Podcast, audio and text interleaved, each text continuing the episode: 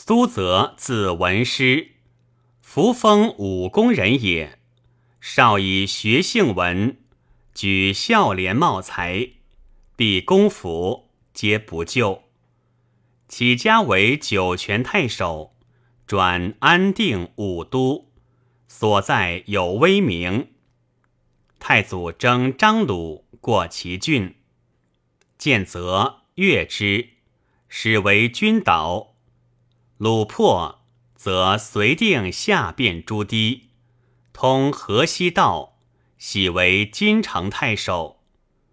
是时丧乱之后。利民流散饥穷，户口损耗，则抚寻之甚紧。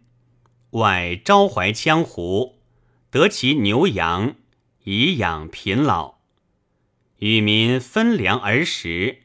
旬月之间，流民皆归，得数千家。乃名为禁令，有干犯者折禄。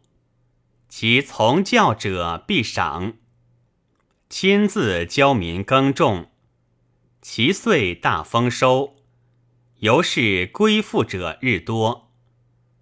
李越以陇西反，则率羌胡为越，越即请服。太祖崩，西平屈衍叛，称护羌校尉，则勒兵讨之。言恐起降，文帝以其功，加责护羌校尉，赐爵关内侯。后衍复结庞俊为乱，张掖、张晋执太守杜通，九泉黄华不受太守心机，晋、华皆自称太守以应之。又武威三种胡并寇超，道路断绝。武威太守冠秋兴告急于泽，时雍凉诸豪皆驱掠羌胡以从晋等。郡人咸以为晋不可当。有将军好招魏平，先是各屯守金城。以受诏不得西渡，则乃见郡中大吏及昭等，与羌豪帅谋曰：“今贼虽胜，然皆心合，或有胁从，未必同心。因信击之，善恶必离。离而归我，我增而彼损矣。既或义众之时。”且有背弃之事，率以进讨，破之必矣。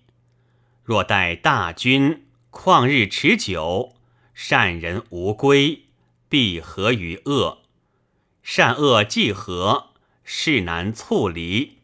虽有诏命，为而何全？专之可也。于是昭等从之，乃发兵救武威。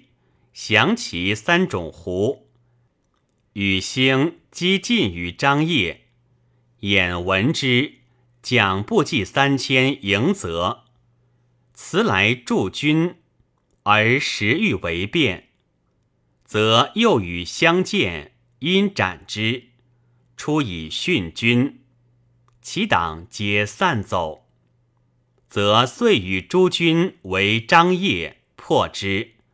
斩尽及其支党，众皆降。掩军败，华惧，出所执起降。河西平，乃还金城，晋封都亭侯，邑三百户。征拜侍中，与董昭同僚。昭常枕则西卧，则推下之，曰。苏则之息，非宁人之枕也。初，则及临淄侯职，闻魏氏代汉，皆发服悲哭。文帝闻之如此，而不闻则也。帝在洛阳，常从容言曰：“吾应天而善，而闻有哭者何也？则未为见问，虚然翕张，与正论以对。侍中复训掐责曰：“不谓轻也。”于是乃止。文帝问则曰：“前破九泉张掖，西域通使。”敦煌献径寸大珠，可复求示意得否？则对曰：若陛下化洽中国，得留沙漠，即不求自治，求而得之，不足贵也。帝默然。后则从行列，察至拔失路，帝大怒。据胡床拔刀，悉收都吏，将斩之。则其首曰：“臣闻古之圣王不以禽兽害人，今陛下方隆唐尧之化，而以劣戏多杀群吏，愚臣以为不可，敢以死请。”帝曰：“卿直臣也。”遂皆赦之，然以此见淡。黄初四年，左迁东平相，未至，道病薨，谥曰刚侯，子仪嗣。仪薨无子，弟于袭封，于咸熙中为尚书。